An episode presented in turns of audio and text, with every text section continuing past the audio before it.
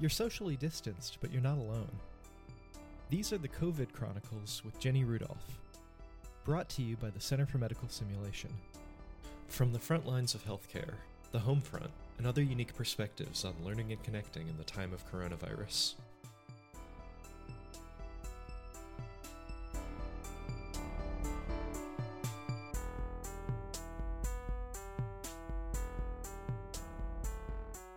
Welcome to COVID Chronicles, my journey virtually around the world to talk with colleagues, friends, and others about their unique experience under COVID 19.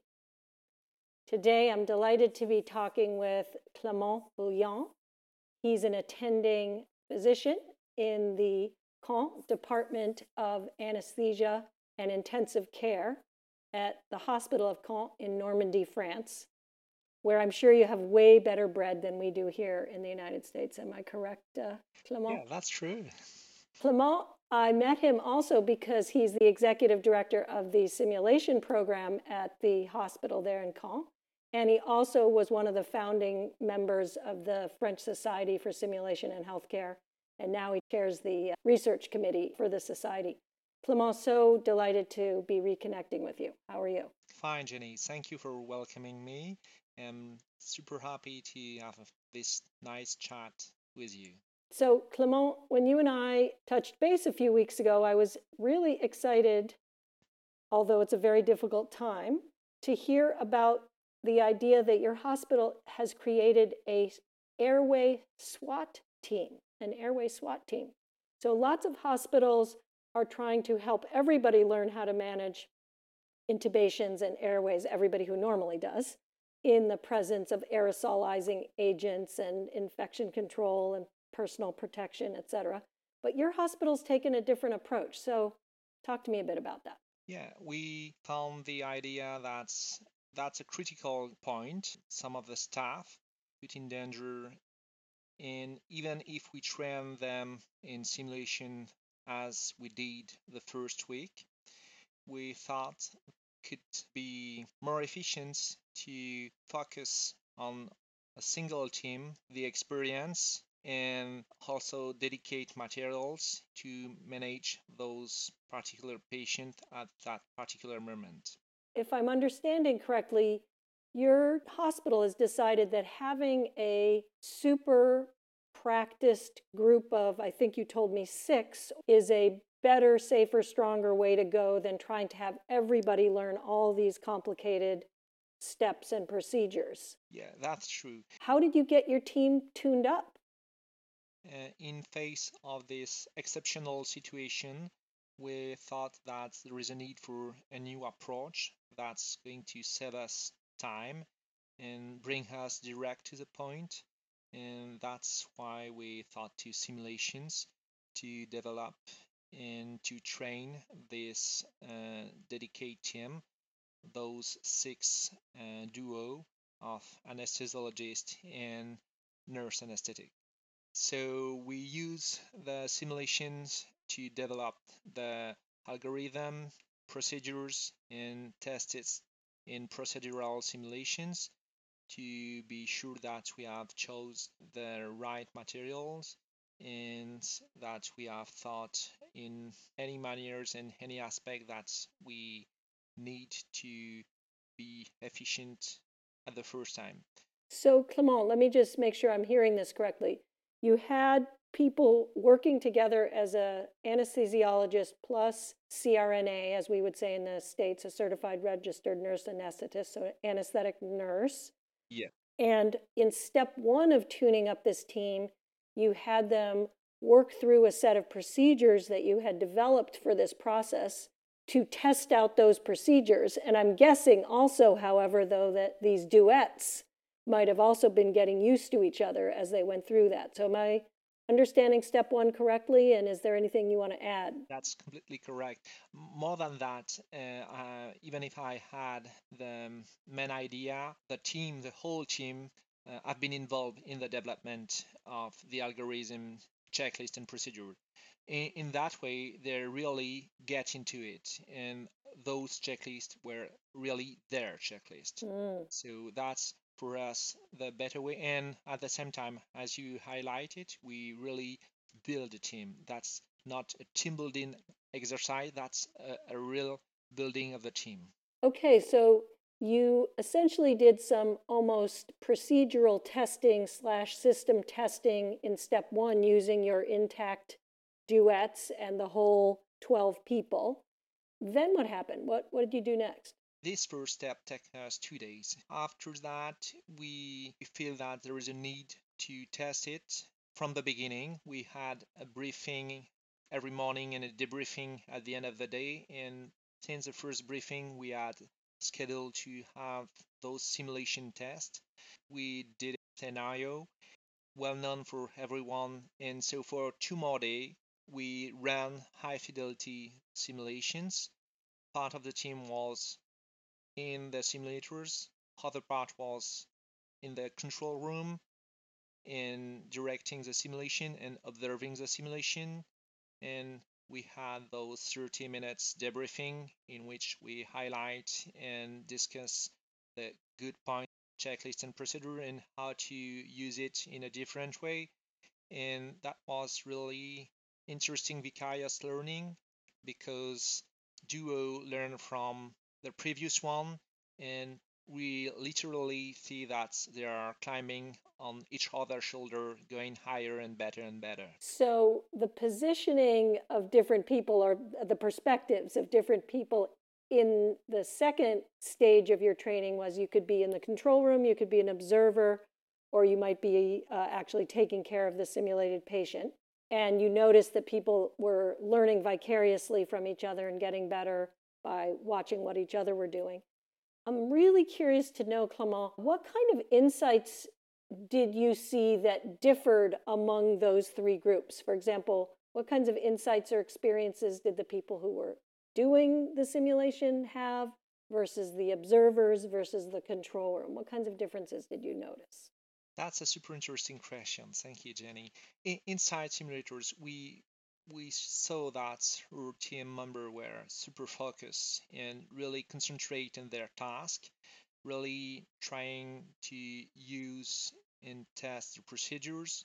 Observer have a more broad global understanding and view of the process and that's bring interesting thing in the debriefing because the comment and debrief were at different and complementary levels. Can you give us an example, Clement? Let me think about this. Yeah, we found that was super important to have those aspects of clean hands for the person dedicated to their respirators, ventilators, and drugs. The other person at the head of the patient was classified dirty and because touching the patient face and can have his glove contaminated. Depending of the way uh, and the environment is organized around the head of the patients, that can bring easier or not hygiene mistake. From the inside, that was not so obvious. So that's a way that two positions are really complementary. Clement, I think I hear you saying that you developed this approach where you had someone who had clean hands, quote unquote, who was managing the medications and the ventilator and so on, and someone whose hands were dirty because they could be contaminated by intubating the patient or touching their face. I'm thinking there's some really interesting differences in the perspectives of those persons and I think I also, and you said there might be a third person in the room.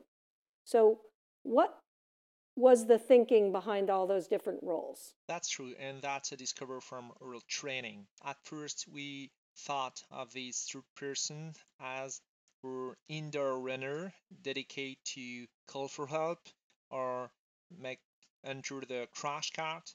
But in fact, we discover through several simulations that we are super focused. The duo uh, are is super focused from the briefing before entering the room to the final point and our goal, which is achieve the intubation. Once the intubation is achieved, we feel that stress is going down and so less pressure, but also hard to stay focused. And there is a real need for this third person to help us. And it can't help us to stay focused, but it can check us and it can ask us question from a checklist to be sure that the patient is stabilized, everything we have to do before leaving the room is done, and to guide us for the um, déshabillage, uh, you know, when you're undressing. Doffing. Doffing, that's yes. it. Fantastic.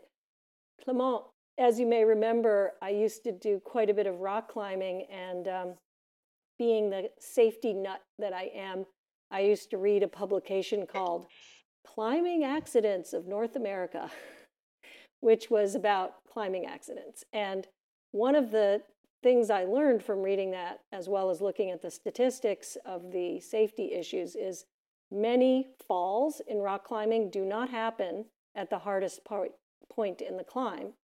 Rather, they happen after people have gotten to the top of the cliff and their vigilance has dropped and they trip or fall off the top. And I'm hearing a similar thing that there's so much tension and worry about intubating and maintaining personal protection. And then when it's done, vigilance sort of falls away. Yes, 200% agree with you. That's when you're undoubting that you are at risk to contaminate yourself. That's when your intubation is performed that you are at risk to walk in the bin, which will spread everywhere the contaminated device you throw in it. So I, I agree, there is a real need for this external help to be sure that you you stay focused and help you to be safe. Yeah, so that that that third person added some cross monitoring. So Clement, we've talked about the development and testing of the procedural checklists to do this process by the team of 12 working in duos and duets. Then step two was testing those procedures and whatnot and trying them out by either being a simulation person, observer, or in the control room and learning from each other in that process. And something you said there that was really important, I think, is we tend to think of simulation as a set rehearsal and readiness thing or an education thing, but you're t- describing it really as a discovery process of learning what are the challenges by doing the simulations after those two steps have been done, there was a third step, I believe, something about simulation, debriefing, more about the team learning from each other. Can you walk me through what, what was that third process like?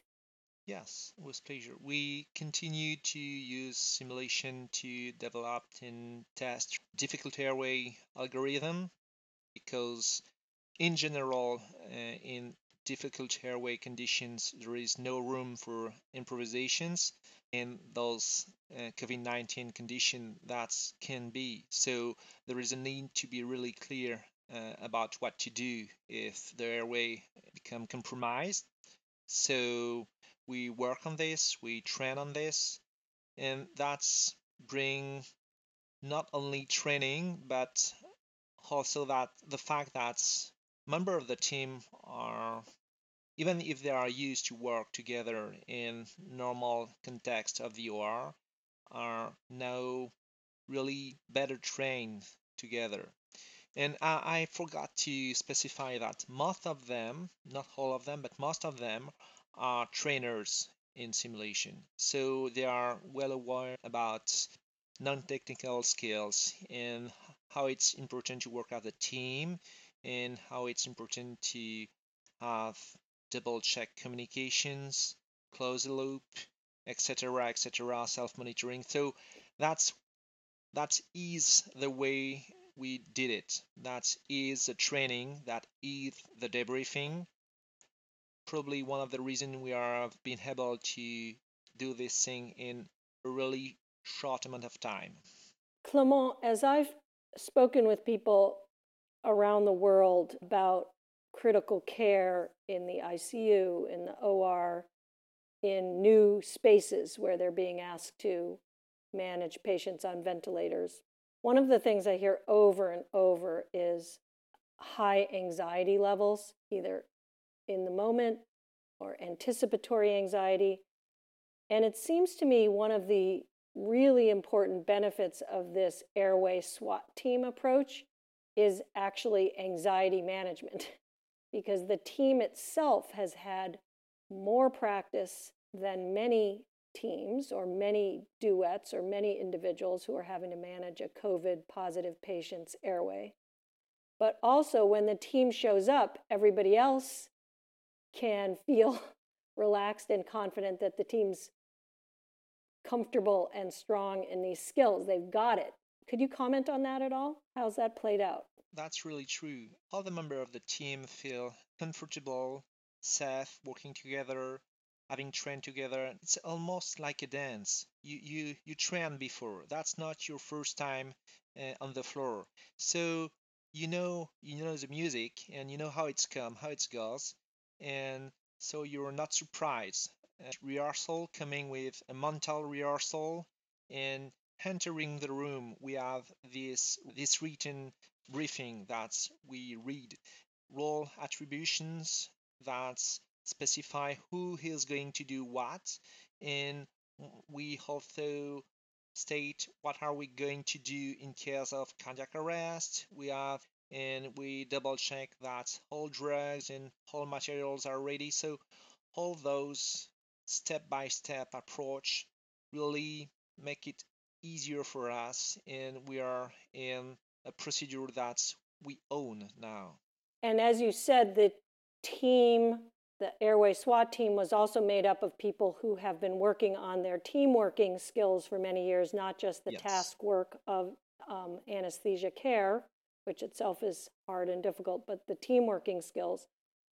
So that briefing, uh, planning, walking through things, essentially doing a bit of a mental rehearsal for different kinds of eventualities, also all contribute to people feeling more relaxed and managing that anxiety, I think, is A, really important to being able to perform well in the moment, but in my view, reduces people's burnout and longer term psychological distress as they go through weeks of uh, this kind of stressful COVID moment. Yes, and, and, I have really interesting comments and feedback at the end of the process.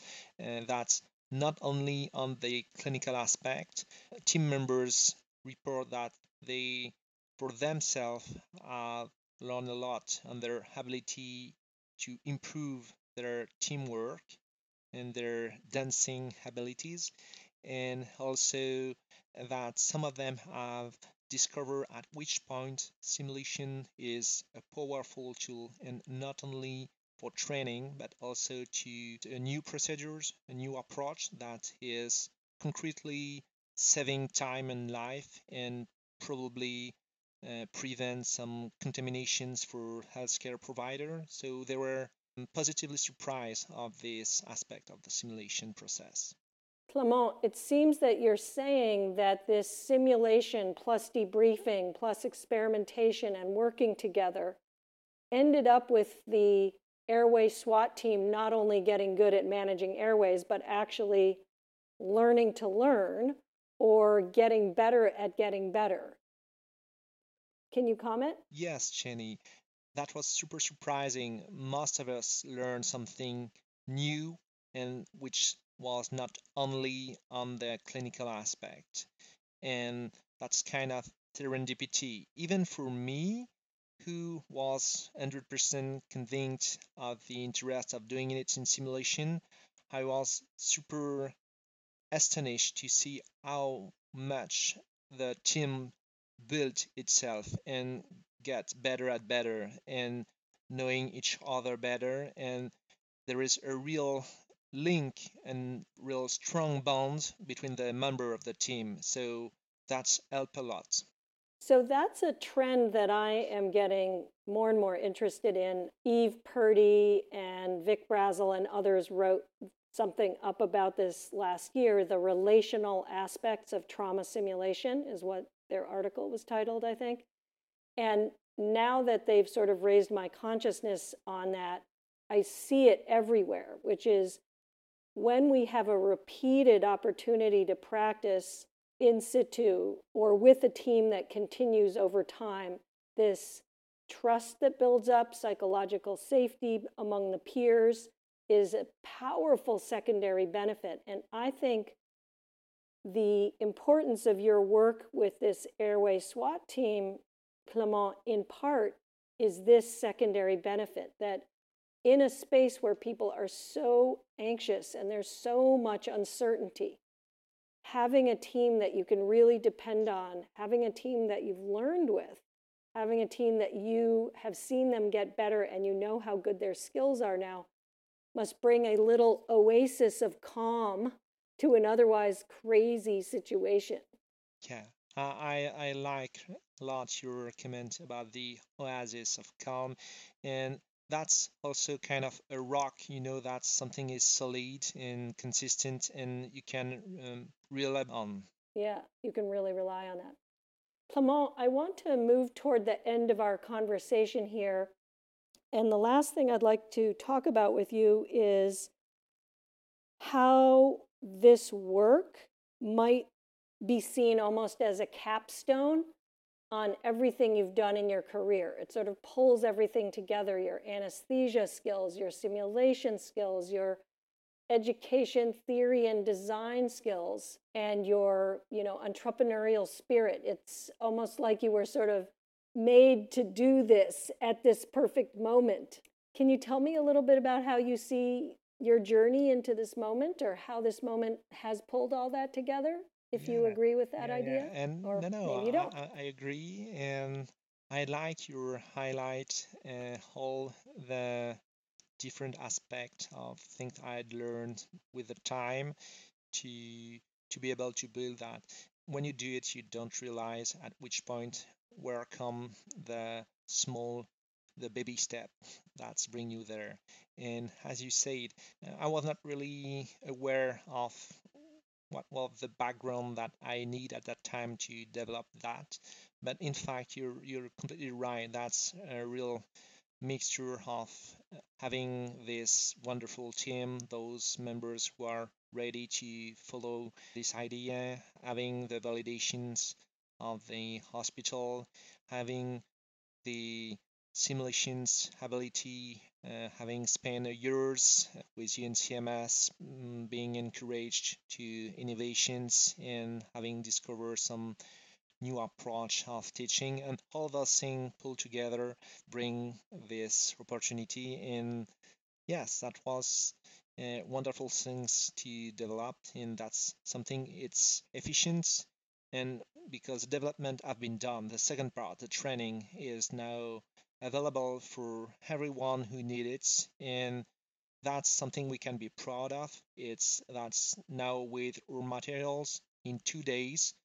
Whoever wants can develop airway SWAT team efficient enough to work in safe condition and secures patients and healthcare provider. So that's something interesting for us Fantastic, Clement. So I'm going to give you the second to last word.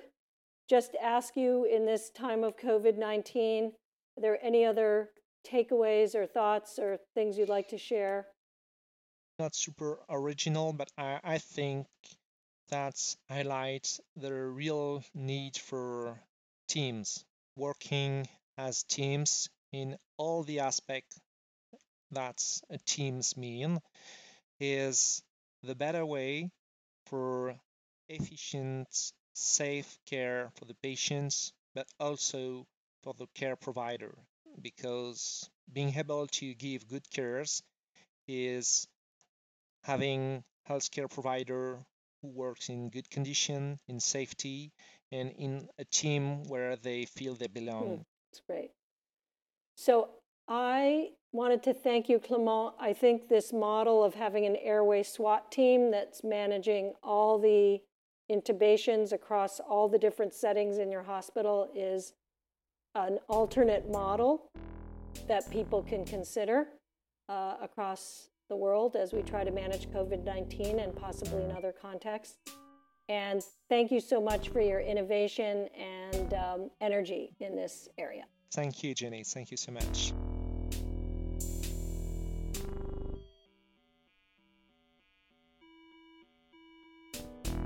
Thank you for listening, and we hope this was a bit of an oasis in your day. Remember, you're socially distanced, but you're not alone. These are the COVID Chronicles with Jenny Rudolph. Learn more at www.harvardmedsim.org.